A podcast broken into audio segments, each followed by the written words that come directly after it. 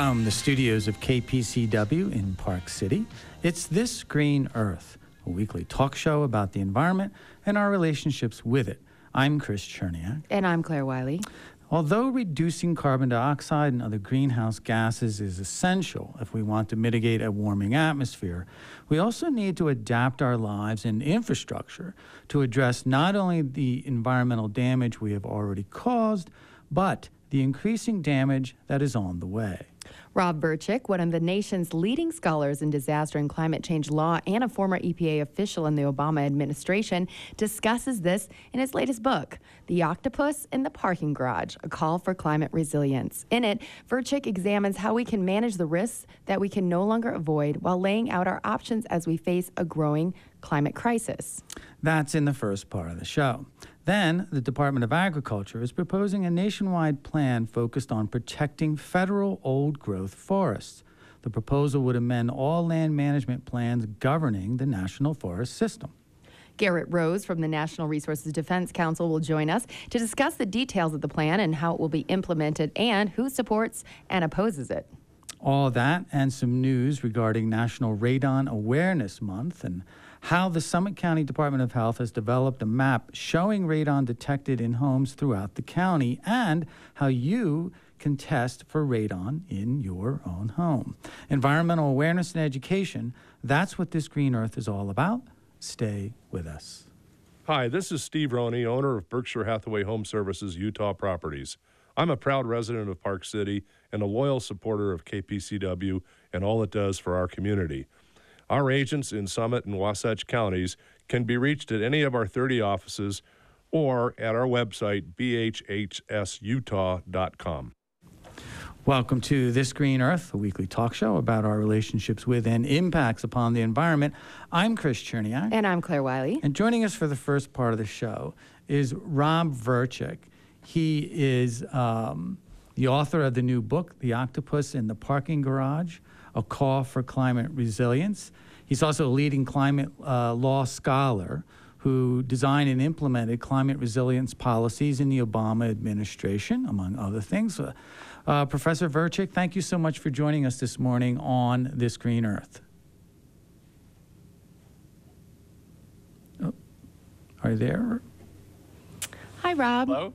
There you are. Are you? Can you hear Can us, you Rob? hear me? Yes, we can hear you. Thank you for joining us this morning.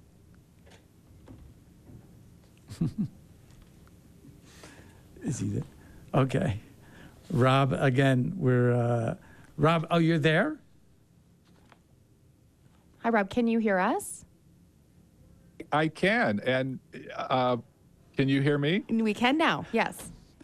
Yes. Okay. Thank you for joining us this morning on This Green Earth.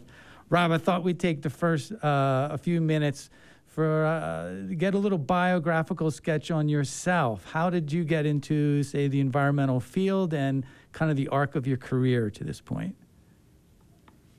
Well, I have been in the environmental field for more than 30 years, uh, teaching environmental law at uh, law school.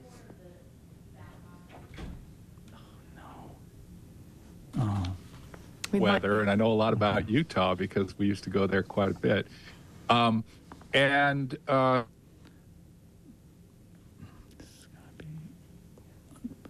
We're having a little bit of trouble with your connection, Rob. let me see what I can do. All right, we're going to cut to commercial break and uh, we will check this out. Thank you so much for joining us for This Green Earth. Yeah. We will be right back.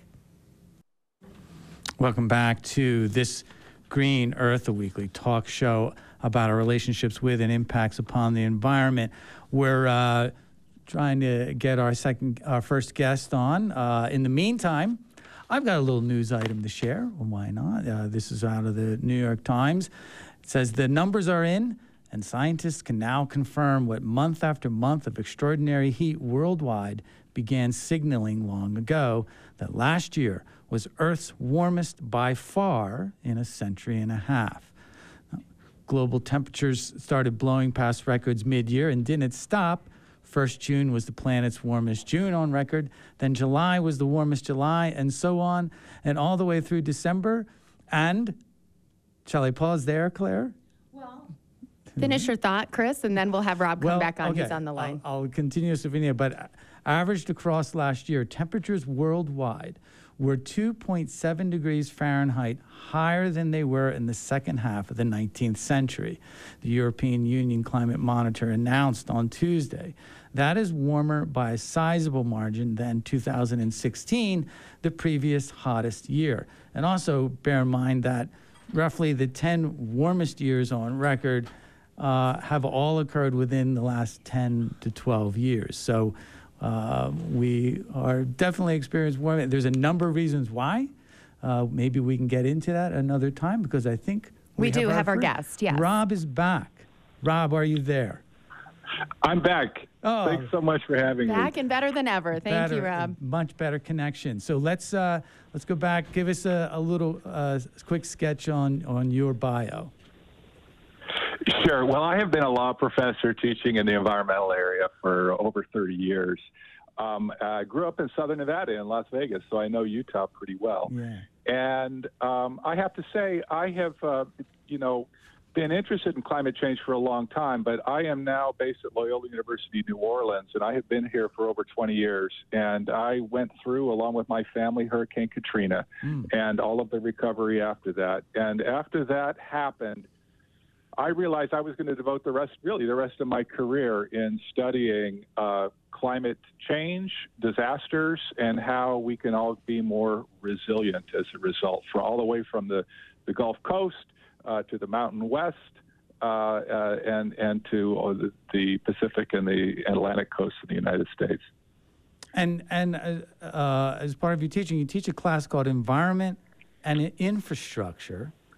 And Yes. uh, boy, I'd love to take that class. Uh, I wonder if it's online. That we'll maybe we'll talk another time because that's that's really what everything is about, and that's what your book is about. The octopus in the parking garage, basically. Um, but in that class, you say in the first day of class, you play a little game with your students called Escape from Climate Change, where they kind of call out uh, cities or states as a way of maybe like, where can I go to avoid the impacts of a warming world?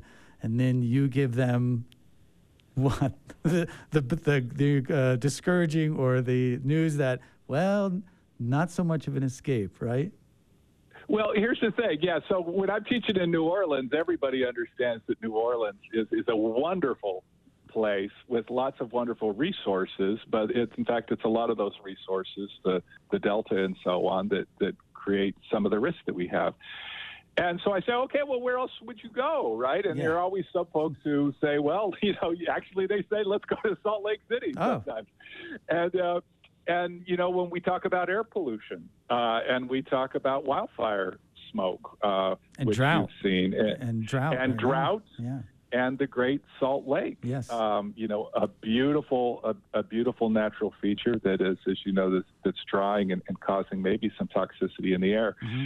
Uh, and, you know, you could go to South Dakota and you would have problems with uh, smoke and fire. New York City has problems with smoke and fire, and of course, uh, flooding. Um, and so there really isn't. I mean, you know, there are places that are more or less risky, but um, you're not going to escape climate change. What you have to do is is reduce the carbon pollution, uh, which is causing it. Uh, and in the meantime, to buy time, you have to be prepared for the climate impacts that we're not going to be able to avoid.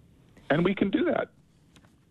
And you speak of this in your book, and your background has led you to writing Octopus in the Parking Garage. And I think first, let's talk about the title. So, where did this derive from? So it's a, it's a true story. There there really was an octopus in the parking garage, um, and it was found in Miami. Um, there's a uh, a, a wonderful um, uh, building, a uh, residential uh, facility, apartments and condos that's on Biscayne Bay in Miami. And a few years back in 2016, there was a gentleman uh, named Richard Conlon who lived there, and he was going into his uh, parking structure uh, which was an elevated parking structure right on the bay. And he had to slosh through a lot of water to get to his car, and he found a giant octopus just sort of flopping around, like the size of a, you know, uh, twice the size of a pizza. And um, they got the octopus out. He, you know, he, he put it on Facebook, and there were lots of pictures and so on. Uh, but it was a climate change story. The story really is that there, there's a, a drain pipe that goes down to Biscayne Bay from that uh, garage, um, and it's meant to carry water down to the to the bay. Um, but because of sea level rise and because of some quirky tides, um, all of the water reversed and pushed everything into the parking garage instead. And when I first saw that story, I said, um, you know, if we can't keep uh, sea life out of out of garages, what what else can't we do? Mm-hmm. And I, I wrote a, a piece for the Miami Herald about that actually, and then it eventually turned into a book. Uh, where because there are all kinds of strange things happening around the country, including the drying of the Great Salt Lake, um, that you might not ever have imagined. Um, but um, but we have to get our we, we have to confront it and, and we have to fix it uh, or at least accommodate it, and that's what this book is about.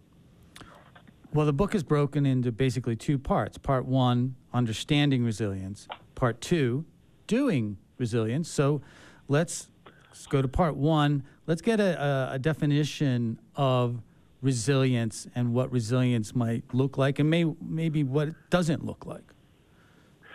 That's a really good question. So, so resilience is about the way I define it, and the way that uh, policymakers who are looking at this idea.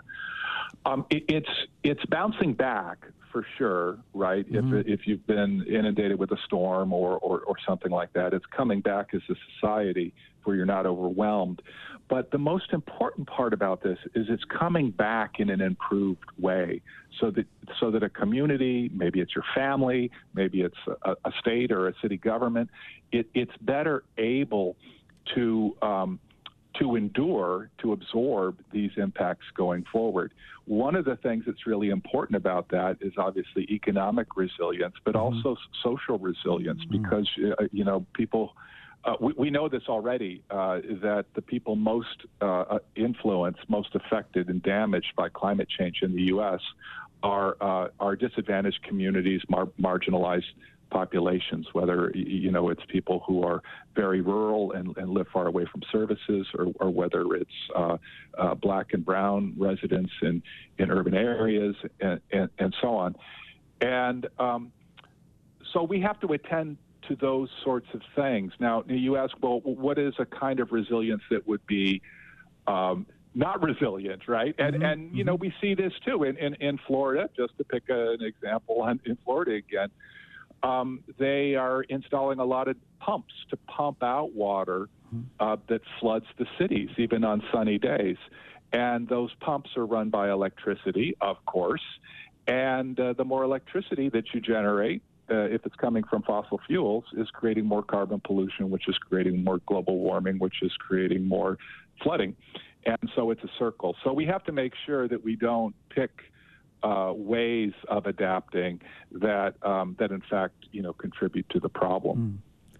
Now we certainly want to get into more specific examples of your book, but we know that scientists had started ringing the bells about climate change quite a long time ago. But your book takes us quite a few steps back from there. Uh, in the very beginning, can you tell us about the part in which you pull us all the way back a millions of years and, and why it was important for you to do so in this book to set the stage? Well, yes, it's true. So the second chapter of the book, I go way back, you know, three million years uh, back to uh, pre-humans, and and I wanted to make the following point. I wanted to make the point um, that the climate, in fact, has always been changing, and, and, and actual you know skeptics of the science make this point a lot. It's true. Uh, the climate has always been changing and has gotten hotter and colder and so on. What we need to understand is that it has never changed this quickly mm-hmm. in the history of of, uh, of, human beings. You know, in millions of years, it's not it's not changed this quickly. My point about looking back, and I go back to Lucy and to other pre-humans that people you know might have read about, is that the whole story of human evolution is about human beings um, and the species evolving uh, to accommodate different kinds of climate. Um, that's you know that that's cooking, that's fire, that's the ability to migrate. it's language and social skills because on our own, human beings are not very good at surviving. They have to survive in groups and they have to do it in a communal and cooperative way. Uh, my point about this is that we actually inherited those big brains that the that early humans uh, evolved with, and our big brains caused this problem in that you know we invented the burning of fossil fuel, um, but our big brains are capable of cooperating and of learning new ways to do things so that we can adapt to this to this new different kind of climate change that no human being has ever seen before. So we we have this challenge. Uh, you're saying, but we've we've had it for millions of years, or as long as we've been around. It's how we've survived. We adapt and we develop resilience, and and so does nature in many ways. You know, so does that. You know, the the challenge, I guess you're saying, is that it's the rate of change that's going on is such that. Uh, we and, and more importantly, nature may not be able to adapt or build resilience quick enough. That that octopus has been around for millions of years too, but I don't know if it's smart enough to adapt to you know finding itself in in a garage. So so that's the challenge, adapting. Yeah, that's quickly. right. Yeah. Yeah, and it's a cultural evolution rather than a physical one. Right? We're not going Yeah. to adapt our bodies anytime soon for warmer weather or for, or for being underwater. Uh, but what we can do is adapt culturally. And in the book, you provide these thorough examples of different places and ecosystems and how they are dealing with climate, challenges. Can you walk us through an example from the book of how you lay out the challenges facing a particular area and the opportunities and hope that they have as well? And, and I know you brought in um, some stories about indigenous people, and we, of course, here in Utah uh, can understand and respect that they have a lot to say about moving forward. Yes, I think you know, so. A, a great example might be wildfires, right, which are have been a, a, attacking the western United States for, for, for a long time. And of course, I grew up in Nevada, and we're all aware of that threat. They've gotten. Uh, I have friends who are firefighters, and I write about uh, uh, a smoke jumper in my in my book who. Uh, it was uh, instrumental in the Labor Day fires and so on, literally jumping out of planes and and going, uh, you know, landing and then confronting these fires and trying to stop the burns. And uh, fire, the, the wildfires are uh, the scope that we've seen, the scale that we've seen, are just so much more enormous than they were even 20 years ago when this firefighter I interviewed was was still a kid. And um, and so you might say, okay, so how do we adapt to something like that? Well, one of the things that's going on is that we're not managing our forests as, as well as we should, and um, and part of that is we're allowing still some very large growth trees, which which uh, um, are, are have more defenses against fire, in favor of younger trees, which are a little bit like matchsticks standing standing around in the in the forest. So one is we could manage our forests better. Another thing that is very true in Nevada and Utah and in, in Colorado and elsewhere is we really have to get our hands on land use uh, in terms of residential areas.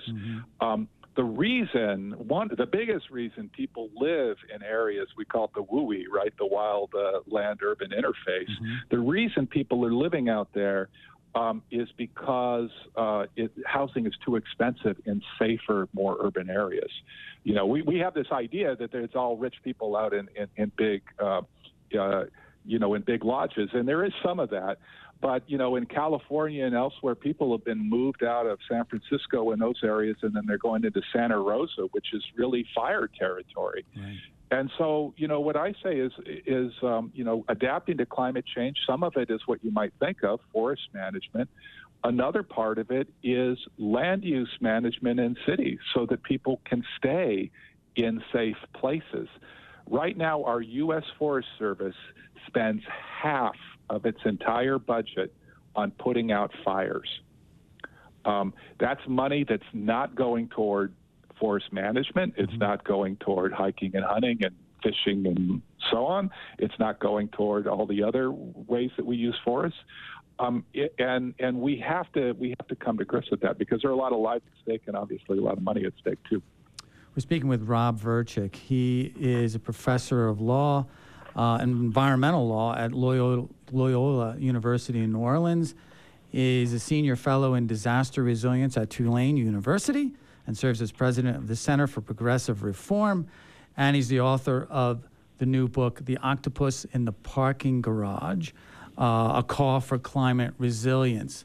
So, um, adding on to what you were saying there, you know, about how climate change is, is getting people, one part of adaptation is, or resilience is maybe, maybe moving. And that's kind of like the, the biggest challenge that, that many of us face culturally. And uh, let's let's look at Monroe County in Florida, southern, you know, southeast Florida.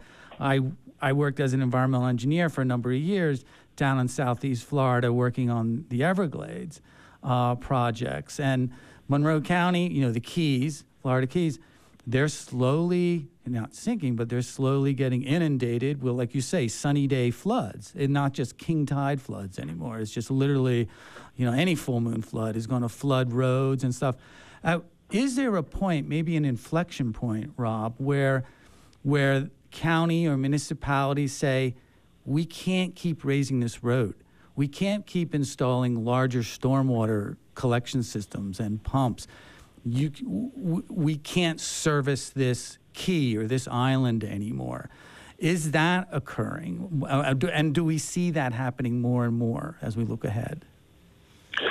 Well, first it is occurring, and Yeah. we and we are and we are seeing that. And uh, uh, you know, I, I did some research a little early. I mentioned in the book um, there are something like 12 communities in the United States that are actively planning on relocating in total. Uh, there are, and every single one of them is an indigenous community. Is, is, a, is a is a native community, um, all on the coast. One of them is in Louisiana on an island that's sinking, and and uh, some are in Washington State, and some are uh, uh, many of them are up in Alaska. Uh, so so this points out, you know that that um, that vulnerability part that I was talking about. Right. Now in Louisiana, in southern Louisiana, we are we've lost 2,000 square miles of our wetlands coast since the Industrial Revolution. Um, and uh, we have a plan. The state has a plan of they've already identified communities and have said these communities are going to have to figure out a way of relocating, or people are, are, are going to have to to move. Um, we estimate, the federal government estimates, that 12 million people in the next 50 years will be moving from coasts on account of climate change. Um, and so we need, uh, obviously, a lot of planning in that area and help from the federal government and state governments uh, need to be thinking about this. What no one is thinking about, I don't, very few people are thinking about, is where all of those people are going to go.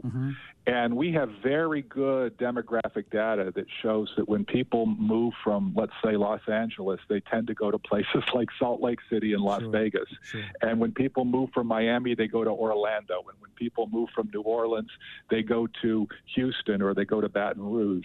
And and so I'm here to tell you a lot of these uh, receiving cities are not in conversations with the cities that are going to be sending people. And uh, and this is a kind of planning that has to start now because it is no one's going to stop it. Uh, it's it's going to be happening, and people need to, to sort of pack that into their into their land use planning programs. It's, it's interesting uh, that, what, 20, 25 years ago when we first started, when scientists for, so, you know, tried to draw our attention more and more to climate change and its potential impacts, resilience was, was not a popular term. And I think you write about that in the book, your experience Yes. when you gave, we gave talks about back in the early 2000s, the early part of the century, about, hey, I'm here to talk about resilience. And the, the, the buzzword then, of course, was mitigation. Resilience was a way of uh, what Al Gore said was being lazy with the problem. Yes. And Yes, so, yes. talk a little bit about that experience and how, how, of course, here we are 23 years later, how things have changed. Well, I, I think a lot of people thought that when you talked about resilience, meaning sort of adapting to what the problem is, that they thought that that meant you were giving up. Or even if you didn't mean giving up, it, it, it, it, it would signal to other people that, hey, we could, we've got this. We don't have to reduce carbon pollution. Um, and of course, we have to uh, uh, reduce carbon pollution. There's no there's no way around anything if we don't do that. Um, the, the the problem though was that um, this this heat that's in the atmosphere and in the oceans, um, and and the carbon pollution in the atmosphere, it all stays around for a really long time. So we could shut off the lights today all over the world, and we would still have up to hundred years, 50 to 100 years of heating, uh, which means 50 to 100 years of melting snow and floods and droughts and, and all the rest. And so we need a plan for these next 50 to 100 years. Um, we're not shutting off the lights anytime soon anyway. And so this is going to continue. And the, the way that we buy time so that our pollution reduction methods have time to work, the way that we buy time is to adapt to the impacts that we are not going to avoid. Well, And, we- and I I- and I'll just say that a, a lot of you know most people now I think are very open to that. When I was in the Obama administration, as you mentioned, we had a whole program that for the first time opened up to to help uh, local governments and states adapt to climate change. And I'd like to think that um, things like the Infrastructure Investment and Jobs Act of 2021 and the Inflation Reduction Act of 2022 maybe maybe parts of that plan or uh, expressions of that plan.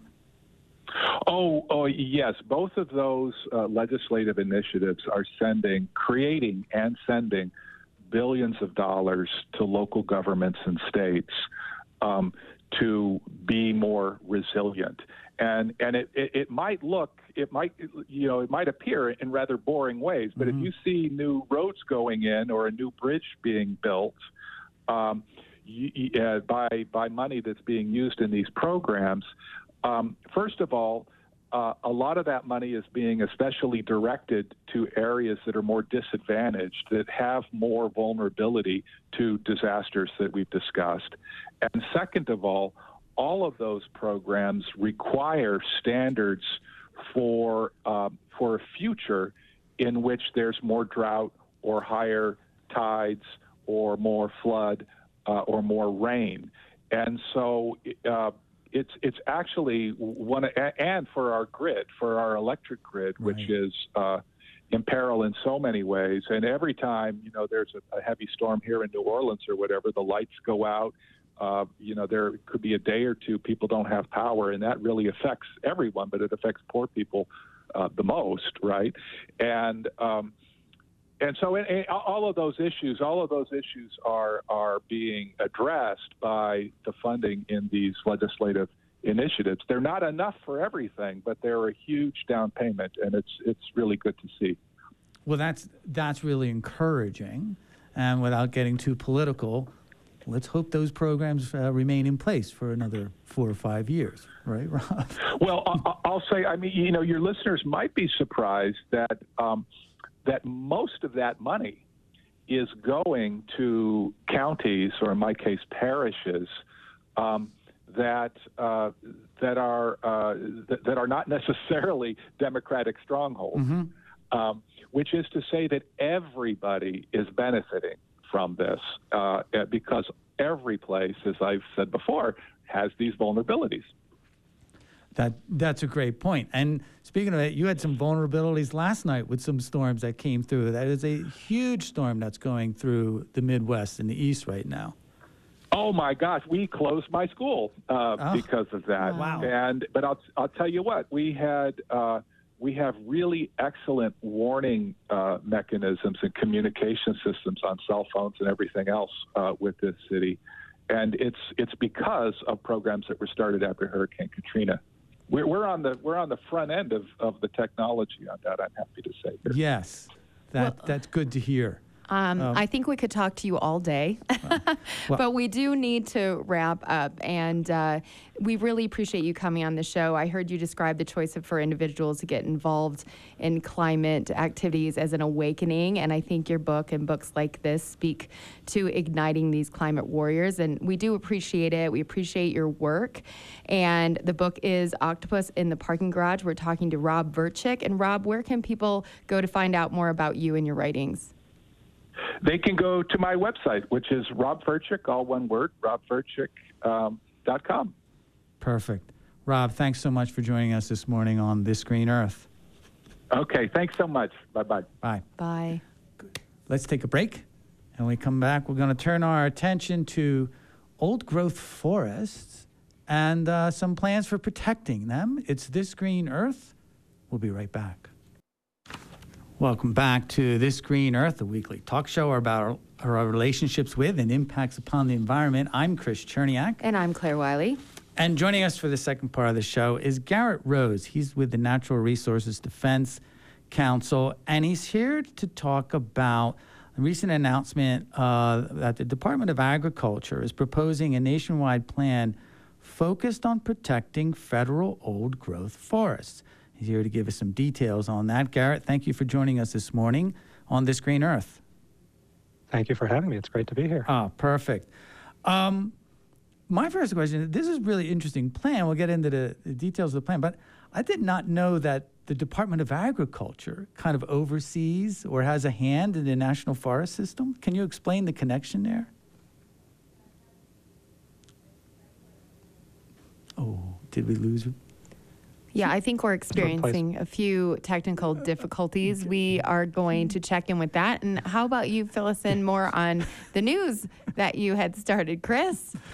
All right. While we try to get Garett back, I had been talking about a little piece in the New York Times this morning that uh, basically uh, said that, the, according to the European Union, 2023 was the warmest year on record, but not just the warmest year, it kind of smashed previous records. Uh, averaged across last year, temperatures worldwide were 2.7 degrees Fahrenheit higher than they were in the second half of the 19th century. Um, that is warmer by a sizable margin than 2016, which was the previous hottest year. And pretty much the last 10 years have been basically the 10 warmest years on record. record. Now, to climate scientists, it comes as no surprise that unabated emissions of greenhouse gases cause global warming to reach new highs. What researchers are still trying to understand is whether 2023 foretells many more years in which heat records are not merely broken, but, but broken by a wide margin. Um, are we back? We're back. having a All few, right. we're just having a few technical difficulties today. It happens. All right, we're back with Garett Rose. He is with the National Resources Defense Council, and he's, he's here to talk about a, a plan announced, I believe, last week or so, uh, which focuses on protecting federal old growth forests. So, Garett, are you there? I am here. Can you hear me? Oh yeah. Well, Yes, we hear you. Great. Thank you for joining us. Um, I, I, my, my first question was the, I did not know that the Department of Agriculture may play a hand with respect to protecting the national forest system. Can you explain the connection between them? Sure. Uh, Yeah, like I, I was saying, it's a little odd. Uh, it's mostly a historical quirk. Back in the late 1800s, as federal lands were getting sort of managed and their management structure was being set up, forests were allocated to the Department of Agriculture at the time. Other federal lands were de- allocated to the Department of the Interior. Um, it's it's been that way since then. I know there were some efforts in like the 1930s to try to consolidate all federal lands under one agency that didn't go anywhere, and it's been that way since. Yeah. Okay. So, so let's get a definition of what an old growth forest is. What what do- what do you have to be to be considered an old growth forest? Sure. So it, there are a number of ways to think about it scientifically. For me, in the West, that means trees generally over 150 years old, and in the East, trees generally over 120. And just to help you guys visualize it and your listeners visualize it, that's generally a tree you can't get your arms around. Hmm. Okay. So that's a tree that's probably also, uh, or a forest area that's never been logged. Uh, so this is the still the kind of the original forest setting, perhaps. In a lot of cases, in a lot of the United States, our original old growth is gone. Yeah. Uh, you have some, you have some old growth remaining. You have some old growth that you know started in, let's say, 1850, and would now be over 150 years old in the West. Yeah. That in some areas, but uh, like I said, most of the old growth in the United States is gone now. And what little remains is left on federal lands. Ah, okay. Uh, is there old growth, say, back east in the northeast corner in New England, or maybe in the southeast, or is most most old growth out here west in the west? Most is in the West. There's very little left in the East, unfortunately. I, I actually live in Maryland, so we we unfortunately do not have very much old growth left, and No. there isn't a lot generally. But what little remains is on federal lands, and much of it is found in the West. Okay. That's it's interesting because I would, if anything, I thought maybe some portions of the Adirondacks at least might be considered old growth or have old growth expressions, but but maybe well they're not they're not on federal land maybe. No, they're not on. The Adirondacks, I believe, are, are state That's right. protected lands. If you were looking for old growth, they'd be in places like the Adirondacks and places that weren't initially targeted in the early years for uh, like difficult to reach places in the east, up on mountains in the Appalachians, Right. uh, and places. That's where you'd find it in the East Coast Okay. or in the East, East and Midwest. And we were just talking with Rob Verchick, who had mentioned he's an author and just wrote a book about climate resilience. And he had talked about old growth and how why it was so important to mitigate wildfires to have these trees. But these trees, while they fight for their existence, they're also fighting for ours. So, can you tell us the importance to some of these older hmm. trees? It, it comes down to climate change. I mean, they're really important for fighting climate change. That's hmm. the that's the long short of it. And the core of that is photosynthesis. And we've all learned about photosynthesis in school. Trees take up carbon and let out oxygen that we breathe. In the process of taking up carbon, they'll store that carbon. I mean, it's what they do fundamentally. They take it out of the atmosphere, they store it in their trunks and their branches and their leaves.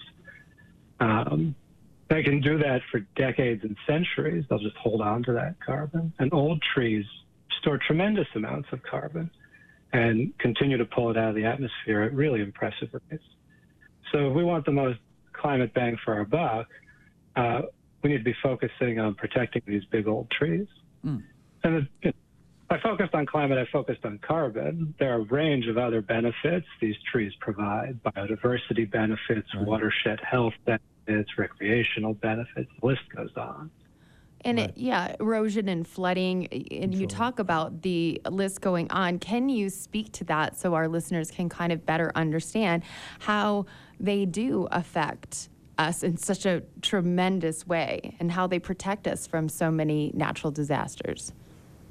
For sure. I, I'll pick up on what you said about erosion and flooding. I mean, one example of the essential services that older forests provide are in ensuring watershed integrity. And by that, I mean things like strengthening stream banks, regulating temperature in the streams through the canopy cover that they provide, um, regulating stream flow. So, just to give an extreme example, if you have a clear cut that has a stream flowing through it and you have a lot of rainfall above that clear cut, it's going to come rushing through those stream beds.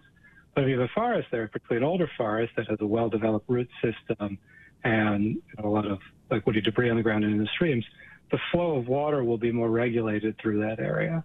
And so these forests provide those kind of structural benefits in the watershed context that really help ensure watershed health. And incidentally, in the process, they also provide a lot of important habitat for fish and other aquatic creatures. Mm-hmm. Hey, the, not not for nothing. There's there's a spiritual element to it and a cultural element to old growth forest too. Yeah, they're really important for. I mean, they've they provide a, a range of services outside of the kind of ecological services we've been talking to, uh, talking about. And I know in my discussion with uh, with with a lot of advocates, the thing that people touch on is kind of the, the feeling of being in a forest, that connection to the forest that they, they emphasize. There's absolutely a deep spiritual element there as well. And we talk about the collaboration of well scientists and indigenous and tribal nations and obviously these hold a great deal of reverence for for tribal nations as well. Absolutely. I mean, I think it's as the agency is moving forward with this process and as the administration is charting out how to protect old growth, it's absolutely essential that um, they and, and we engage with tribal nations as the first stewards of the land to understand how best to protect these these essential part of our ecosystem.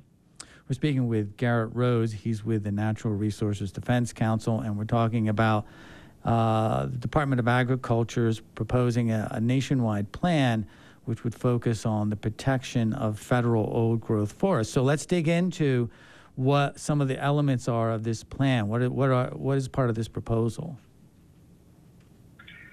So, at core, the administration is proposing to better protect old growth forests from logging on federal land. That's sort of, in my mind, that's the beating heart of this proposal.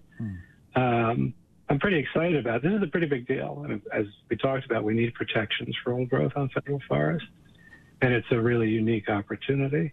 But it's going to take a lot to get this across the finish line as the historic achievement it needs to be. And we're going to be focusing on that in the coming months. This is the start of a process um, over the next year that the administration and the agency will be pursuing as they aim at better protections for old growth. And so the, the protections would you know, allude to like preventing any logging from it. Would it prevent other uses within them? Our goals are we want them to stop sending old growth to the mill. Yeah. Uh, and they they got to manage the big trees and mature forests to regrow a lot of the old growth that we lost, and we want them to do it in a way that'll change, will forever change the way federal agencies treat these. We're focused on on on keeping these trees in the forest. That's and we think the agency and the administration should be focused on doing what they can to keep these big old trees in the forest. All right, so let's talk about who supports it and who opposes it. First, who who generally supports this plan? I think a lot of the I think the NGO community supports it. I think mm-hmm. the public is really interested in in old growth protections. Um, you know, last year when in the lead up, as sort of we were advocating for change, there was a federal comment process last year, and over half a million members of the public weighed in in favor of stronger protections for mature and old growth forests and trees. So there's a lot of interest among the public, uh, among the NGO community. Um, you know, opposed to that, I, I get the sense that the, the, the, timber industry is probably not super happy about this. Right. Uh, um, I, I mean, is there a lot of logging that goes on in old growth forest these days? I mean, I, I am so having the, trouble getting my head around that.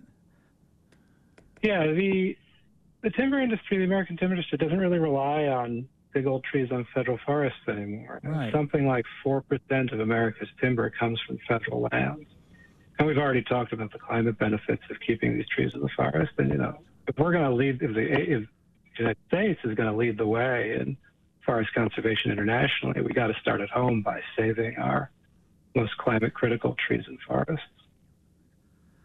Uh, okay. We shouldn't be in the mill anymore. Um, uh, so the the plan is being proposed. It, how does it get implemented? It, you said it went through public comment period. Is it is it on its way to being implemented? The public comment, the first public comment period started uh, a week or two ago, um, and that'll run until the very beginning of February. Right now, the agency is basically asking the public, as we're developing this proposal, what should we be thinking about? What should we be looking at? It's called a it's called a scoping period. They're asking about the scope of the proposal. Um, you know, following that, according to the, the, the timeline they laid out, in late spring they'll put out a more in-depth analysis of of the effects of a of a. Well, let me back up. They'll lay out different versions of the proposal, what are called alternatives, Hmm. and they'll provide sort of an analysis of how those different versions would affect the environment. Um, and there will be another common opportunity at that point. Uh, so in the late, late spring, probably through midsummer, there will be a common opportunity. Hmm. Following that, the agency will go back and come up with the final version.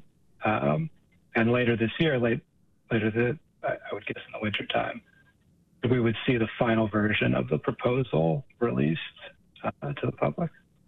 Does it have to go through Congress, uh, the House, or the Senate, or is this just more of an administrative process? This is administrative. It doesn't go through Congress. This is the executive branch using, or the Department of Agriculture using its congressionally delegated authorities Hmm. to uh, to advance a proposal, to advance a policy that'll protect, hopefully protect old growth trees.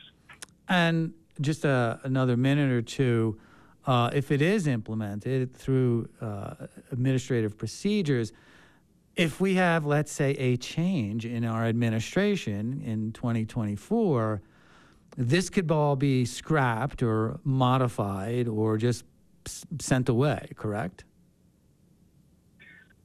I think there's a risk that if, if there is a change, that we could see modifications for this. Mm-hmm. I hope this ends up in a place where uh, my, my hope, perhaps wishful thinking on my part, is that this ends up in a place where folks will realize all the good it does and leave it in place. But if this ends up in the kind of place we want it to end up, where they're really protecting old growth and not sending it to the mill, and they're managing big old trees and mature forests to regrow the old growth, And we're gonna we're gonna make sure we're gonna do what we can to make sure it stays in place. Right. Well, uh, we got to wrap up. Where can people go to learn more about this proposed plan and, and the NRDC in general? And perhaps get involved themselves in helping Yeah. to push this forward as an individual voice. Yeah. I think there are a couple things. As I said, there's a comment period going on right now. I think it's really important that the agency hear from the public. Mhm. Like I said earlier, it's going to take it's going to take a lot of work to get this to the place it needs to be to make it the historic achievement it needs to be. Um, we're going to be NRDC is going to be really engaged in that. You can find out more information at nrdc.org and just plug my name into the search bar. Uh, and the coalition of NGOs that we're part of um, is is also engaged on this, and we have a website, climate-forests.org, and you can find out more information there. That has a lot of rich information about what we just talked about, about the benefits of old growth forests, and uh, gives you more information about the impacts that it can have if it goes away. Garett Rose, he's with the National Resources Defense Council. Thank you again for joining us this morning on This Green Earth. Thank you for having me. This has been great. All right. Um, do we have any under it? We are out. Surprise. That's fine because Well, you I've had got, a disjointed, a little bit disjointed news because Yes. we went to it and then we left and then we went back. So maybe uh, give us another little recap, Chris. I'm, I'm not. I'm not talking about that anymore. okay. You tell. Okay. what would you like to speak I to? I want to talk about um, something that's a little closer, that's more local in nature, and that's that uh, January is Radon Awareness Month around the country. But specifically here in Summit County, we do have radon. We have soils that have radon in them. Radon is just a naturally occurring mineral that gives off a form of radioactivity. And so we need to be aware of it, particularly um, in our homes, because that radon gas can get seep into our homes and our say low-lying areas of our homes, basements, et cetera, et cetera. Um, so today, uh, this month is Radon Awareness Month, and the Summit County Department of Health has an interesting program where you can pick up a radon test kit from them for ten dollars. Uh, s- g- uh, collect a sample of uh, air or so from your home. Follow the directions. Um, send it back to the Department of Health, or send it send the sample in to a lab. They'll give you all the information, and then you get the results back, and they get the results back too. So, So uh, kind of citizen science. yeah, and, and a way to find out, hey, do I have radon in my crawl spaces or in my basement or uh, areas that might be vulnerable to it? So to do that, you can you go to uh, summitcountyhealth.org, click on the environmental health uh, tab along their left side. Uh, and then inside that, click on Radon Program. And in there, there's information about how to get a test kit, et cetera. There's also a map they're developing or putting together that shows the results uh, of homes tested in, in the Summit County area. So you can see if you're in the hot. so you can kind of get a sense of, of what other homes in your, if other homes Mm. in your area, neighborhood have been tested and what the results are. It's not addresses or anything, it's not to that level of granularity, but in general, you can see what some of the results are. Um, and so that's all on the Summit County uh, Health website. So again, it's 10 bucks to get a, a kit from them, contact them, pick it up, get your analysis, send it off to a certified lab, get the results. So there you go. Interesting. We will try to report back on that to see where our highest radon Well, where reports some- are coming back it's- it's- in our community. Yes, we'll maybe get them on to talk more about that. Yeah.